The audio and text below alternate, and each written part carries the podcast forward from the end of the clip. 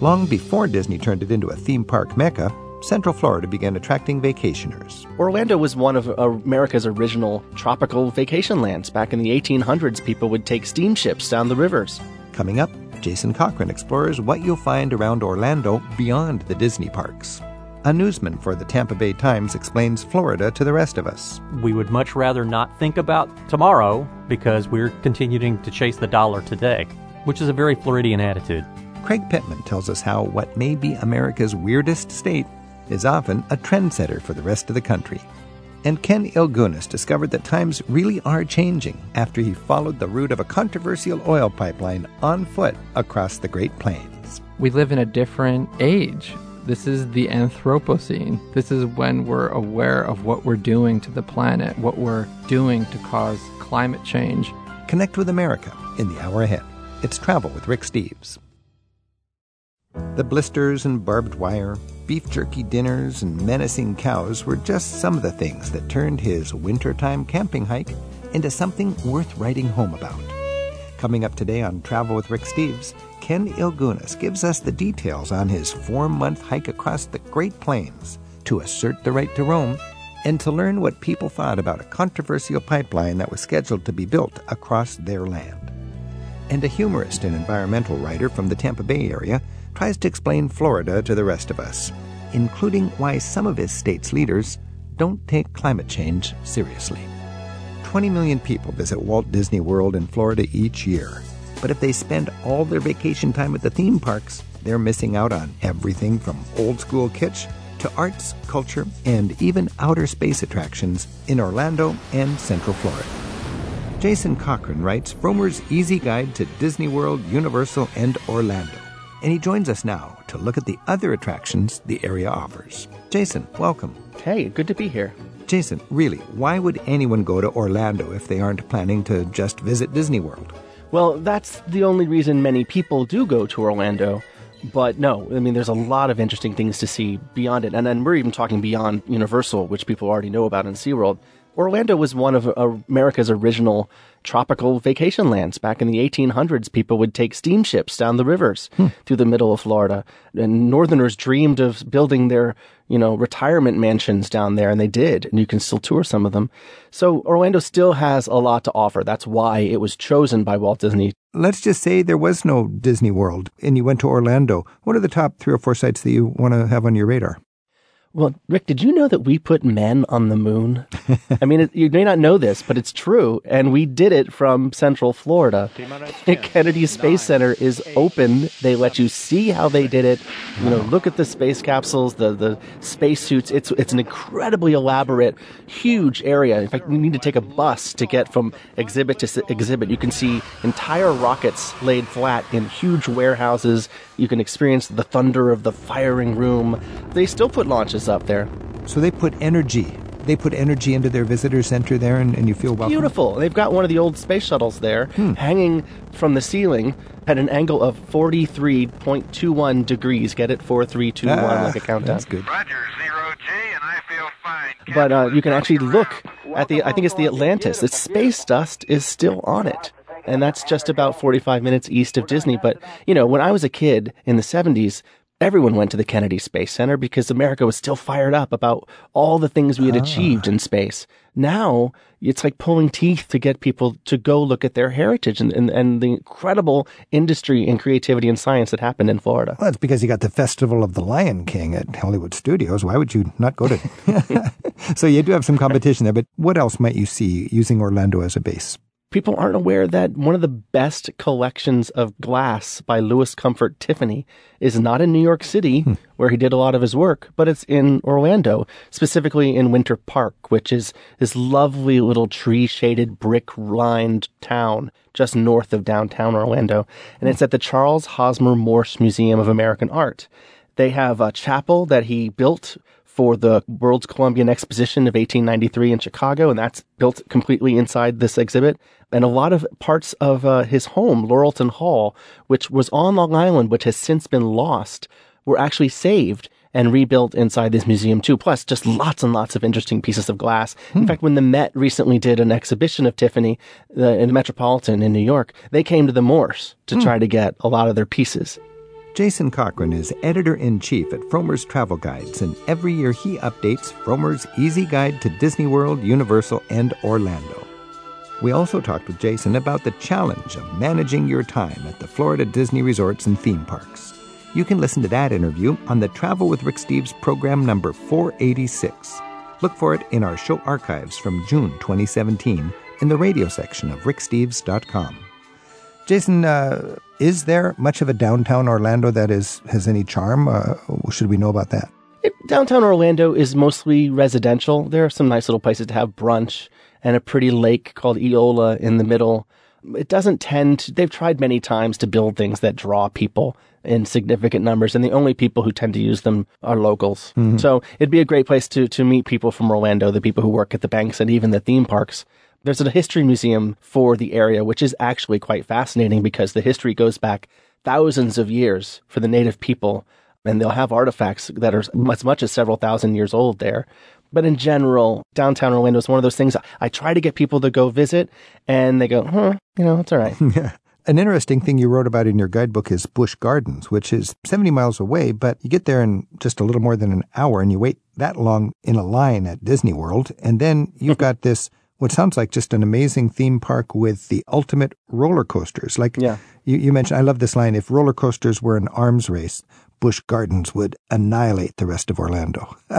It's true.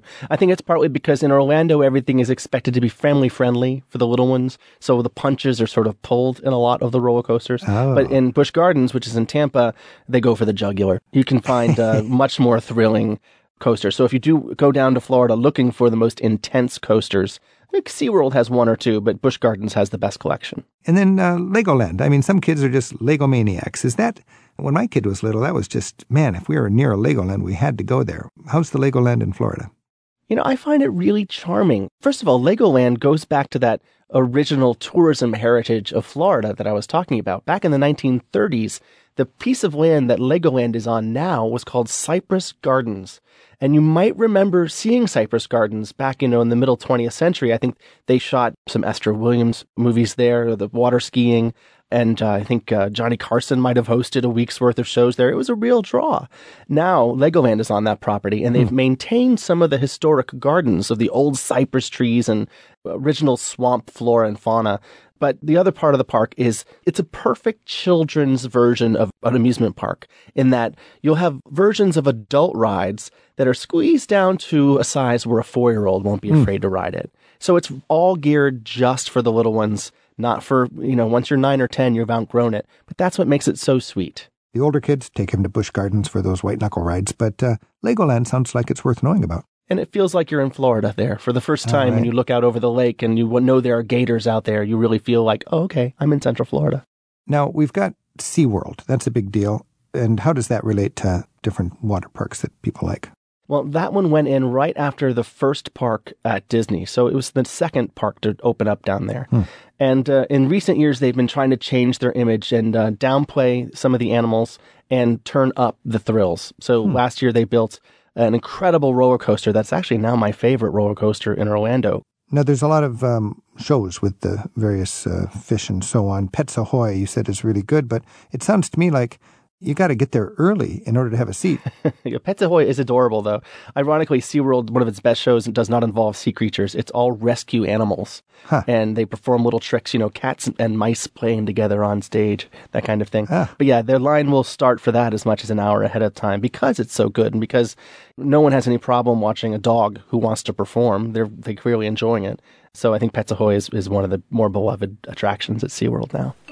This is Travel with Rick Steves. We're talking with Jason Cochran, and his book is The Frommer's Easy Guide to Disney World, Universal, and Orlando.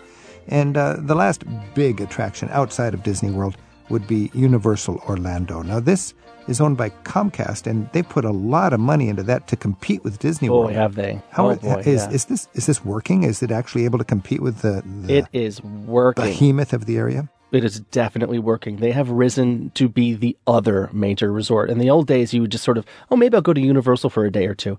But after they opened their second park and then added the Wizarding World of Harry Potter, the numbers just skyrocketed and they keep building hotel after hotel. And this summer they build the most technologically advanced water slide park that has ever opened, Volcano Bay. So they are really coming after Disney with guns blazing and it's working. Generally now people break Orlando down into two camps. Disney is what you do when the kids are a little bit younger and believe in princesses. But, you know, when they start thinking things are cool or uncool and they want some thrills, you graduate to Universal. In their teens, Universal becomes the place to go. You visit these parks year after year. It must be constantly in flux. Yeah, whatever's being sold at the moment by the corporation on both Disney and Universal properties are what what's being sold as a ride. This year at Universal, they're opening, and this is the strangest idea, a ride starring Jimmy Fallon from The Tonight Show. But when you can have a ride for a talk show host, that's synergy. That's capitalism. Yeah, it sure is.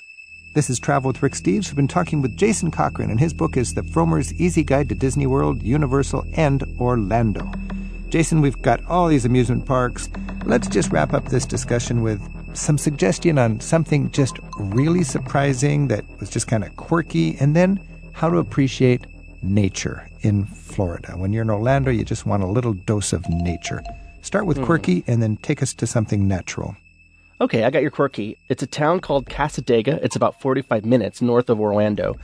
And it's a town where you must be a, an accredited psychic in order to live there. I'm not sure how that test works, but it's a town of psychics. And it was built there in the late 1800s during the spiritualism craze that swept America. But you go there and it's this beautiful but creaky, slightly shabby town with you know Spanish moss hanging down, and you can get your mediums will come and tell you what spirits are around you. Psychics will have a reading with you, and it's kind of creepy. They'll do nighttime photography tours to try to capture orbs of spiritual light. Okay, I'm going there on Halloween. It's fascinating, yeah, and the people are lovely. Okay, so I've got that figured out. Now, take me to some beautiful slice of nature to give me a, a time to just get centered again after all the craziness. Not too far from Cassadaga, there's a place called De Leon Springs. That's a state park. Central Florida has about 300 freshwater springs welling up from the ground. In fact, that's why people originally started to go there as a tourist site, thinking these waters would cure them of diseases. And one of the best ones is there at De Leon. And there's this cute little place. It's called the Old Spanish Mill. It's set up next to one of the springs. Inside, you there are tables with hot griddles embedded in each table. You make your own all-you-can-eat pancakes at the sugar mill, and then you go jump in the the spring, which is I think about 72 degrees no matter when you go all year round. But there are other there are other springs around. Blue Springs, you might see manatees because that's closer to the ocean. So there's a lot of springs as well that people don't go to, and I'm not sure why. It's lovely and it gives you peace, like you were talking about. So I recommend that at the end of your trip when you need to sort of wash the theme park grime off of your spirit. I'm telling you when you're blue, well, there's a lot to do in the house of bamboo. With it, boy. Up next, Craig Pittman from the Tampa Bay Times takes your calls at 877 333 7425 as we look at what makes Florida a paradise for some and a punchline for others on Travel with Rick Steves. To outsiders, Florida can be baffling. It often seems like a kind of petri dish for popular trends, both good and bad. And its residents seem to regularly make the headlines for crazy hijinks as well as more serious drama. As a native born son, Tampa Bay Times writer Craig Pittman knows that Florida is a lot more than sinkholes and hurricanes, python swallowing alligators, and sideshow hucksters. It might also be one of the most influential states in the Union. He's written Oh Florida How America's Weirdest State Influences the Rest of the Country in order to explain the Sunshine State to the rest of us. Craig, thanks for joining us. My pleasure. You said it, not me. America's weirdest state and how it influences the rest of the country. Absolutely. How is Florida weird? Oh, my goodness. Let me count the ways. Well, we are constantly getting in the news for stories involving people running around with machetes. We have these great road rage incidents. My favorite one is the headline from one newspaper. It said, Man in road rage incident runs over self. you know, there's constantly stories involving our wildlife. Uh, the most famous one mo- recently is the guy who picked up an alligator and threw it through the drive-through window at a Wendy's. Oh, uh, and was charged with assault with a deadly weapon, where the weapon, of course, was the alligator. So, you know, we've got all of those things going on. We've got more invasive species than any other state. And so that means all our, you know, pythons that show up on, on people's doorsteps or, you know, we've got problems with iguanas that will climb up in the trees. And then when we have a cold snap, suddenly they'll freeze and they'll fall out of the tree and people have to kind of dodge them as they're walking around. And we have 20 million people living here now, plus we get about 100 million tourists every year. So you put that many people together from that many different places, speaking that many different languages, and everybody drives in a different Oh, way, and goodness. bound to wind up with people, you know, in, involved in conflicts of one kind or another, often involving swinging a machete. Craig, you're a, a journalist for the Tampa Bay Times. Uh, do you find Right. yourself debating, is this, am I just trying to get clicks here or is this real news? I think if you can find a deeper meaning to these stories, then that's a good way to go. And that's what I tried to do with my book, where I tell some of the some of the crazy stuff that goes on in Florida. You know, the mm-hmm. the the various stories about you know people who got into got into serious problems while doing something they shouldn't have done, and then but also tried to relate it to other things that were going on or show how that particular case wound up influencing the rest of the country. For instance, there's a a story in there about two crooked police officers who were walking their beat during the day and then at night they'd go back and break into those same businesses and, and rob them. And they were communicating by walkie talkie. And one night a ham radio operator with insomnia happened to intercept their communications, turned it over to the police. Of course, they recognized the voices. You know, oh my God, it's you know Bob and Ted. Oh, my And goodness. and uh, so the the two guys were prosecuted, and their attorney appealed the case all the way to the U.S. Supreme Court, arguing that they could not get a fair trial because, for the first time ever, there was a TV camera in the courtroom, and the U.S. Supreme Court ruled that no, it was okay to have cameras in the courtroom as a result of this case, and that's why you can watch. You know, coverage of, of your local trials So- on uh, on the TV, all because of two crooked Florida cops and a ham radio operator with insomnia. Yeah, that's an example of the various quirky but pretty important ways that Florida has been influential for the rest of the country. Just paging Right. through your book, you know, I came across uh, it's the mortgage fraud capital of the country. It's the tax fraud capital, identity theft capital, pill mill kingdom. Ted Bundy was one. finally arrested there. It's the home of the very first Hooters. You write that Yes. crimes tend to be weirder and scams tend to be bigger in Florida. Yes, absolutely. You know, we had a trio of con men who convinced some elderly victims to fork over a million dollars because they said they these people needed special toilet paper, special government approved toilet Oh, paper. I mean, you just can't imagine that happening in any other state, can you?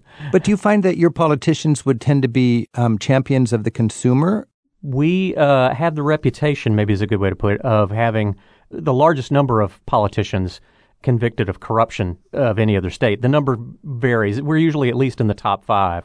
Partly the reason for that is that the politicians know that each time they face the electorate, they're going to face a different group of voters because we have so many new people moving in hmm. every year and they're not familiar with what the issues were in the last election or even maybe even last week. And so they'll hmm. go make their decision based on who has the best TV ads and maybe what, you know, the one neighbor who's lived there for five years says is Wow. going on. And that's it. And so it's really easy in Florida for politicians to, you know, sort of kick the can down the road on big issues. And it's also easy for them to get reelected even after they've done something incredibly wrong. I think I mentioned in the book uh, one politician who had been charged with mortgage fraud and still got reelected. And then he got charged with voter fraud also. And he got convicted, but then was appealing his conviction based on the fact that his wife had run off with his defense attorney. Reading through your book, I didn't realize so many household word politicians are either residents or are representing the people of, of Florida. You got Jeb Bush, Marco Rubio, mm-hmm. Ben Carson, Mike Huckabee, all residents, and Donald Trump. And of course, we have a lot of a lot of other well-known names here. Rush Limbaugh has been living in Palm Beach and broadcasting from there mm-hmm. since 1996. Ann Coulter uh, has a home there. Got into a big fight with election officials because she voted in the wrong precinct once. This is Travel with Rick Steves. We're talking with Craig Pittman, and he's an environmental reporter for the Tampa Bay Times, and he's a native Floridian. He joins us today to talk about his book, Oh Florida How America's Weirdest State Influences the Rest of the Country. You know, also, you've got natural disasters. Florida sticking there into the south reaches of the United States, into the Caribbean. You've got storms, hurricanes, sinkholes, flooding, Yes, we get all of that, and yet we tell people it's paradise. and people buy that. Yes.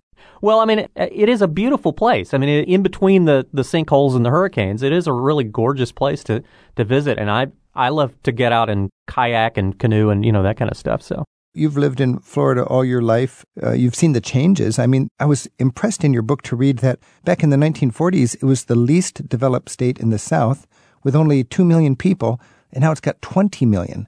Yes, how do longtime Floridian families like yours see that development? Is this an exciting thing, or are you nostalgic about the good old days? Uh, I think some of both. You know, on the one hand, some of the changes have been for the better. I mean, certainly having air conditioning here Oh, makes yeah. a big difference. And we've managed to cut down a bit on the mosquito population, too, since 1940.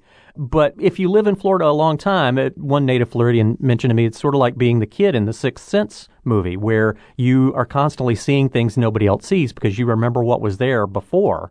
You know, before all these Ah, new people got here. And so, you know, you'll think, oh, yeah, that shopping mall that they're now tearing down to build apartments used to be a pecan grove. I remember it well, you know, and that's all within all within one lifetime, all usually within about 20 years or so. And somebody else might just think there's a handy new Starbucks on the corner. Exactly.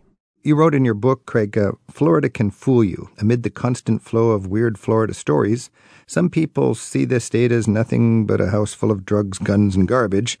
They don't see the treasure. On the other hand, many people, in pursuit of that treasure, overlook the garbage. So, is it sort of a key to happiness is to be able to focus on the on the good stuff, or what's your what's your trick to enjoying Florida?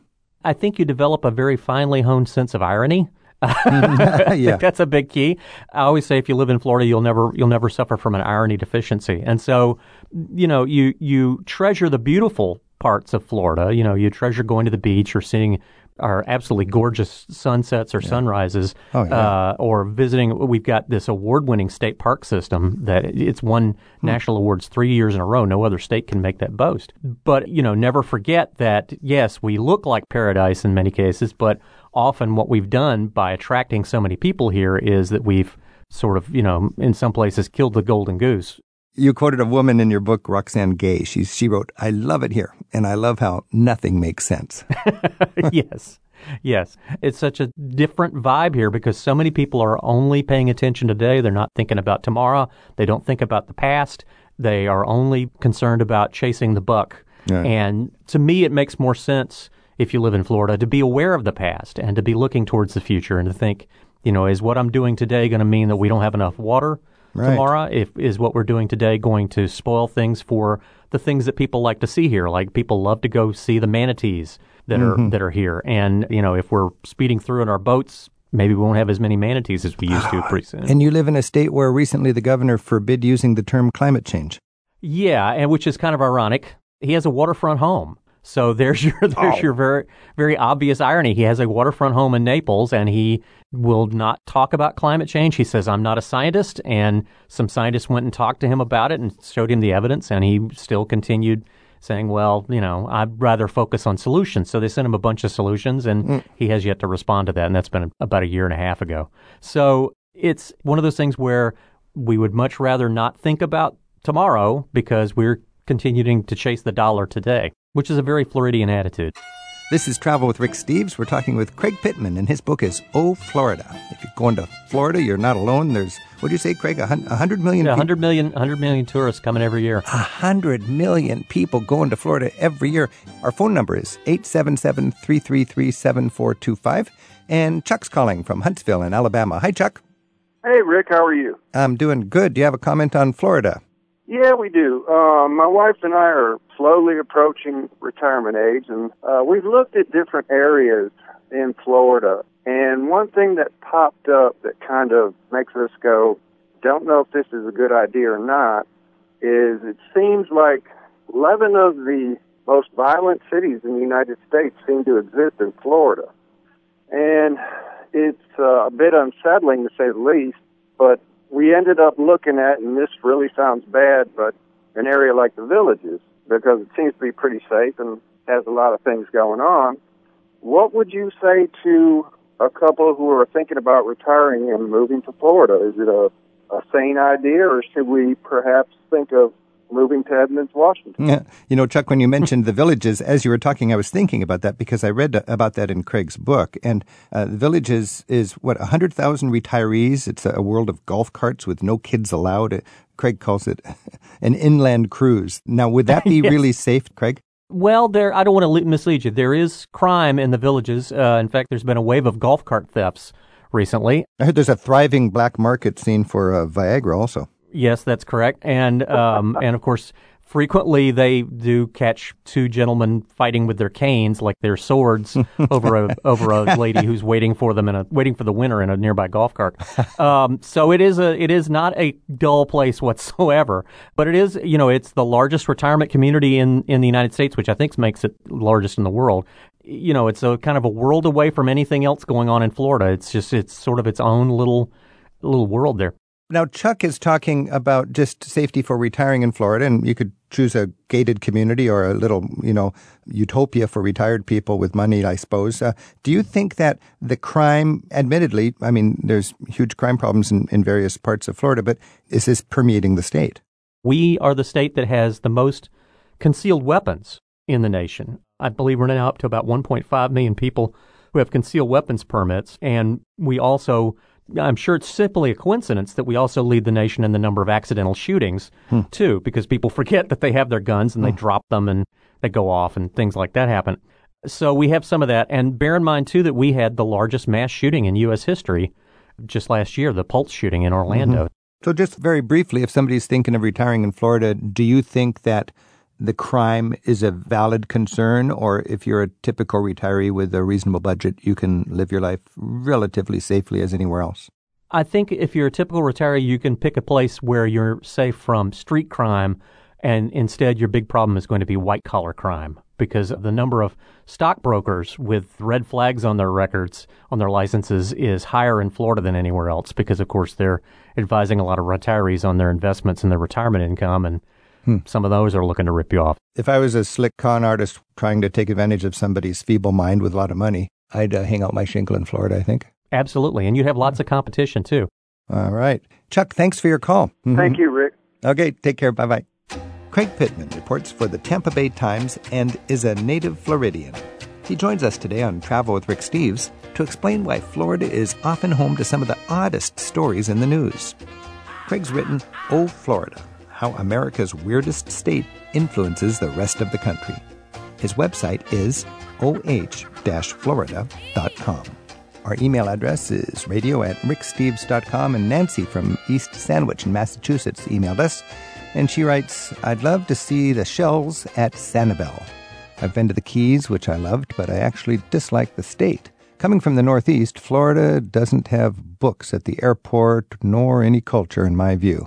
It's an amusement, fishing, drinking, and beach state. I love the sunshine, but I need the arts too. That's an interesting comment. Craig, uh, what about that? Is there a trend in one way or another for thoughtful culture, or is it all just fun in the sun? I agree with her on the shells at Sanibel. They are gorgeous. They're absolutely gorgeous. And in fact, there is a, a shell museum there that features shells not just from Sanibel or from Florida, but from all around the world. Many of them donated by Raymond Burr, who loved visiting Sanibel when he was alive.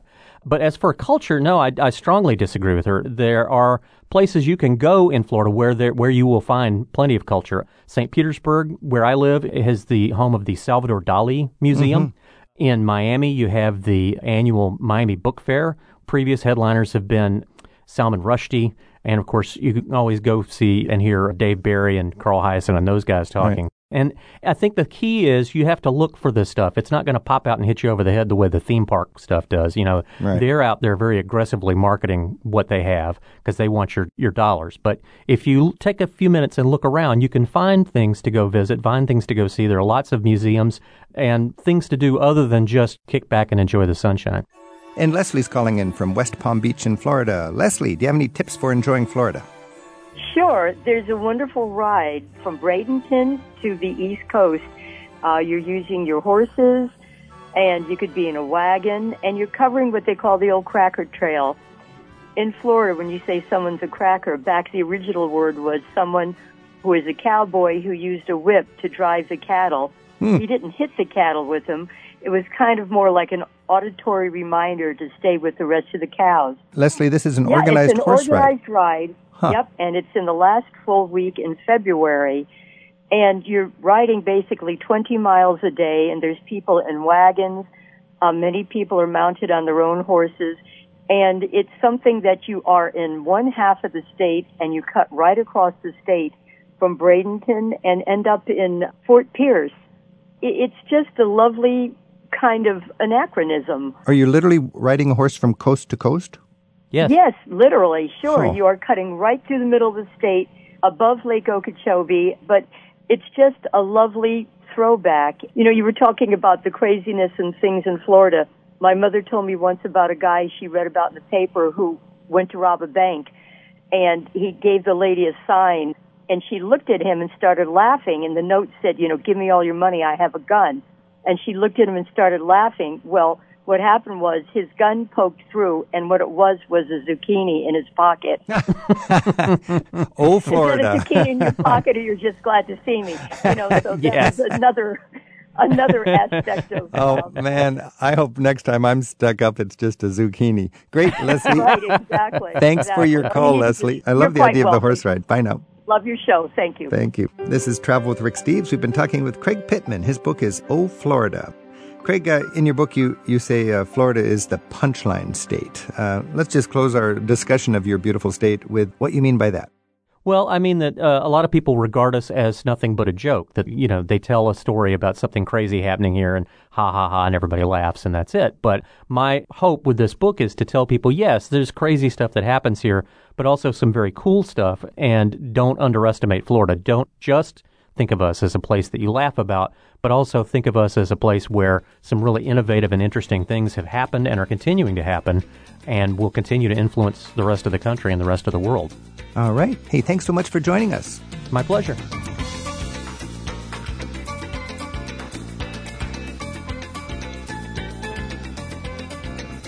Ken Ilgunas believes we all have a right to roam.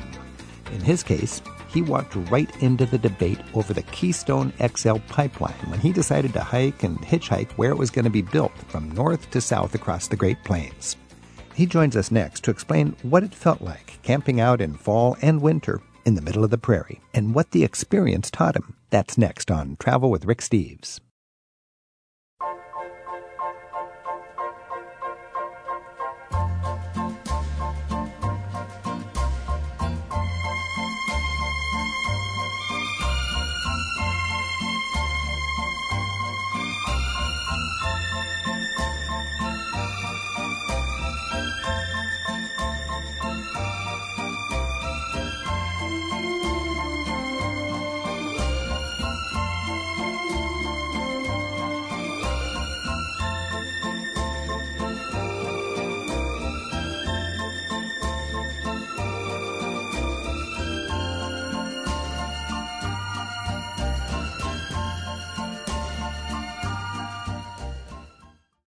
Ken Ilgunas doesn't seem to do things the conventional way, or the easy way for that matter. He got a lot of media attention a few years ago for living in his van during graduate school in order to avoid racking up student debt. He wrote about that in a memoir called Walden on Wheels. Having graduated with a master's degree and debt free, he left his van behind and headed for Alberta to investigate what people were thinking about the proposed extension route for the Keystone XL pipeline. He wanted to see for himself where 830,000 barrels of oil would travel each day and what it might mean to the people who lived in its path. So in September of 2012, Ken got some camping gear and headed south on foot. Destination Port Arthur, Texas, on the Gulf Coast. Ken chronicles his trek in his book, Trespassing Across America, one man's epic, never done before, and sort of illegal hike across the heartland. Ken, what made you want to do this? I suppose I wanted purpose. I'm one person who's kind of grappling with something as enormous as climate change. So this was my attempt to, I guess, take on climate change, or at least to understand it and come to terms with it and grapple with it and talk to folks about it. I guess you could call it kind of a an eco adventure. The cover of your book has a photograph of you, like tightroping, literally walking atop a pipeline across the prairie. When you see a pipeline cutting across vast prairie land in Nebraska or something like that, what does that pipeline symbolize to you? to me, the pipeline, it symbolizes the past. You know, we've been building pipelines since the 1860s. The first pipeline was actually a, a wooden gutter somewhere in West Virginia or Pennsylvania. So we've been building these pipelines for about 150 years, and up until now, they've gone unquestioned. We hmm. live in a different age. This is the Anthropocene. This is when we're aware of what we're doing to the planet, what we're doing to cause climate change. So when someone proposes one of those old pipelines, I think you're living in the past. It's time to move on to different, more sustainable things. Part of your trip was walking and trespassing through Canada, and part of your trip was walking and trespassing through America. You met Canadians and Americans who were salt of the earth people. Uh, were there any distinctions between the Canadians you met and the Americans you met? How would you characterize the personalities and the politics of the people you met? The sort of character of the people between the two different countries, I'd say there's practically no difference at all. These are good people. These are hospitable and generous people. These are tough and practical people. I ended up moving to Nebraska and, and living with a, a ranching and farming family for a while. And I was just amazed with their sort of practical intelligence, you hmm. know, their just ability to fix something. You know, when something breaks on me, my first instinct is to throw it out and get a new one or get mm-hmm. some professional to fix it. Whereas their first instinct is, yeah, let's just fix it right now. You know, in that way, I felt quite stupid hmm. around them. But these are people who, you know, work with the land. They're working with cattle. They're working in soybeans and wheat and hay and, and corn. Inclined to be conservative north of the border as well as south of the border? That's right. Yeah, Alberta's kind of considered the Texas of Canada for their reliance on fossil fuels, how big fossil fuels play a part in their provincial economy. So this is a very white part of North America. In fact, I think walking from Alberta down to Kansas, I did not see one person of color. It was white people that entire time. And it's people who are close to nature. And you're close to nature. You're a self described environmentalist. Did you get a sense that you were walking through the actual tangible results of climate change when it comes to droughts and fires and so on? Talking to people who were personally impacted by that but opposed taking action against climate change? Not really. And I think the Great Plains are one of those spots in North America that hasn't been affected by climate change as much as other zones. You know, out in the Gulf, we have those just enormous hurricanes. We have uh, Hurricane Sandy up in the Northeast. In Alaska, we have villages that are now being affected by sea level rise. Droughts have always been a part of the Great Plains. And I was walking through one of the worst droughts in the past 50 years. I think over the course of four and a half months, I only got rained or snowed on 10 days. So climate change is not really affecting people's lives the way it is in other parts of the country. And without that sort of experiential impact, it's just not going to play as much a part in people's political mm-hmm. or environmental outlook. I think it's going to be more likely to be dismissed or considered something like a government hoax or some conspiracy. And I, I heard that a lot when I engaged folks on their thoughts about climate change. Ken Ilgunas spent four months trespassing across pastures and fields of the heartland to see where the new Keystone XL pipeline was planning to go and to hear from the people who lived along its route. He wrote about the adventure in his book, Trespassing Across America. You can also listen to Ken's earlier visit with us on Travel with Rick Steves. Look in our show archives for program number 471 from January 2017. There's a link at ricksteves.com slash radio. Ken, I know from reading your book that you're a big fan of what you call the right to roam. In Europe, especially in England, uh, ramblers have their own clubs, and every once in a while they'll have what they call a mass trespass, where they actually go out and walk across every field, asserting their right to walk across the land. The subtitle of your book is One Man's Epic Never Done Before and Sort of Illegal Hike Across the Heartland. Talk a moment about trespassing and, and how that spiced up your experience as you walked 1,700 miles. Yeah, I, th- I think I've trespassed across America probably more than uh, anyone alive, unless there's an especially peripatetic land surveyor out there. I, I think I've I've got him. But yeah, when you're trespassing across private property every single day, you know, hopping barbed wire fences, walking over cow pastures, walking through herds of cows, and, and, you know, constantly looking over your shoulder and expecting to get shot any second, it makes you think about property in a way that, you know, hmm. I, I never did before. And during the research of my book for trespassing across America, I came across other countries' systems and was just so fascinated with mm-hmm. them. And in fact, I'm I'm working on my next book, uh, tentatively called "The Right to Roam," on this topic, kind of proposing to bring some of these systems to the U.S. As far fetched as that may sound. So yes, in countries like Sweden, Norway, Scotland. They have the right to roam. And this isn't just the right to roam over national park land or public property. This is the right to roam across private property. Hmm. So a Scot or a Swede or a Norwegian can hike pretty much wherever he wants with some limitations. Like you can't go across, uh, you know, sensitive agricultural fields. You can't go near anyone's home. There's very legitimate limitations right. in place. But in the US, we have a completely different system where about 70% of our land is privately owned and most of that is off limits. And frankly, I just find that unacceptable. I just can't imagine walking from Alberta to Texas to the Gulf of Mexico. You must have gotten really familiar of just looking at your boots hitting the turf. What's the turf like? I mean, because this is, I think, a common denominator of your 1,700 miles is Great Plains. The Great Plains go from the tundra all the way to the Gulf of Mexico. How did the turf change from Alberta to Nebraska to Texas and so on?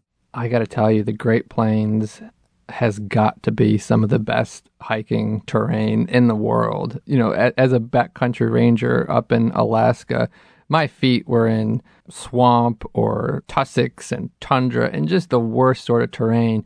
But out on the Great Plains, it's just like nice, hard grasslands for each footfall. And most of the people, when they think about the Great Plains, they think about that one time they drove across the I 70 in Kansas. And, you know, they're left with the impression that the Great Plains are flat, windy, and boring. And if that's you, if you've had that impression, get it out of your head right now because that's not what the Great Plains are. When you walk across the Great Plains, you see that there's something far more diverse and dynamic and geographically rich. The plains are not flat, they are rolling. There's buttes and hills and mountains and ravines and canyons. And there was this one time in Saskatchewan where I was walking through this hayfield and about 5,000 ducks just ascended into the mm. sky and began to kind of swirl like a tornado about to touch down. There was times in Montana where these giant herds of deer and pronghorn would just be soaring across the prairie like comets, just leaving in their wake just shuddering grass and you know, you watch the wind just blow over the grasslands the grass just lifts and falls and lifts and falls, and you're walking beneath this enormous plain sky. There's no trees or and often no hills to obscure your view, so you're just walking beneath this this giant ocean of blueness where you have these this convoy of cottony clouds just flowing southward with the wind and you know you just feel like this solitary skiff out on this ocean of grass. And, you know, even though the Great Plains are in the very center of one of the busiest, loudest, most populous countries on earth, out there you can feel really alone. And I mean that in a magnificent way. This is Travel with Rick Steves. We're talking with Ken Ilgunas. His book is Trespassing Across America. Ken, you wrote that this adventure brought out in you the Thoreau and the Whitman. That's right. Yeah. I mean, I think Thoreau, he's kind of known as being a misanthrope, someone who's a little cynical, someone who's a little crabby. And, you know, I can be that way. I think I came into this journey that way. He's a bit of a hermit. He likes to be by himself. Whereas Walt Whitman, the poet, in his poem, Leaves of Grass, he's celebrating not just the Walden ponds of America, those natural places, remote and tucked away. He's singing the song of every man, the clatter of our tools, all the workers, all the people, as well as our best natural spaces. And when you walk across the Great Plains and interact with ranchers and farmers and Native Americans and, and all these different sorts of people, and seeing one of the best sides of America, you can't help but become more of a poet, more of a Walt Whitman. That's so beautiful. And you wrote in your book also being caught up in a stampede of cows in South Dakota. Describe that experience. well, let me back up for a second and say I kind of walked into this journey with a phobia of cows. You know, I'm from suburban New York. I'd never touched a cow or milked a cow. I, you know, the only thing I ever did was eat a cow. I knew I was going to have to walk through tens of thousands of cows, so I thought fear was a pretty useful emotion to, to carry with me, at least to start off. And, you know, as I started in Alberta and Saskatchewan, that phobia gradually went away. Typically, when you walk through a herd of cow, which I had to do several times a day, one would look up at you with this really curious expression. Then all 50 of them would look up at you with this curious expression. And, you know, they'd have a whole bunch of grass just kind of sticking out the sides of their mouth one would start running away and then the whole herd starts running away and you know you feel so powerful you're just 180 pounds scaring off 50000 so i wasn't afraid of cows anymore by the time i got to south dakota so i walked through this river and hopped over this barbed wire fence and started walking towards this herd of black angus cows like i do every single day and rather than running away they just kind of move to the left and right a little bit, creating this narrow cow corridor, which I'm now walking through. So I have cows on each side of me, very close. And I start walking down this gentle slope into a dried creek bed. And these cows that I just walked past, I hear this thunderous roar behind me. And I look back for one blip of a second. And for that blip of a second, I see 20 black Angus cows, flank to flank, storming down this creek bed, tufts of grass being launched into the air. And, you know, there's only one thing to do when you have 20 cows chasing you. And, and that's to run. So, uh, you know, I dropped my trekking poles and I got rid of my backpack and I took off across the prairie like no human has ever done before. And I got to a barbed wire fence and rolled under it.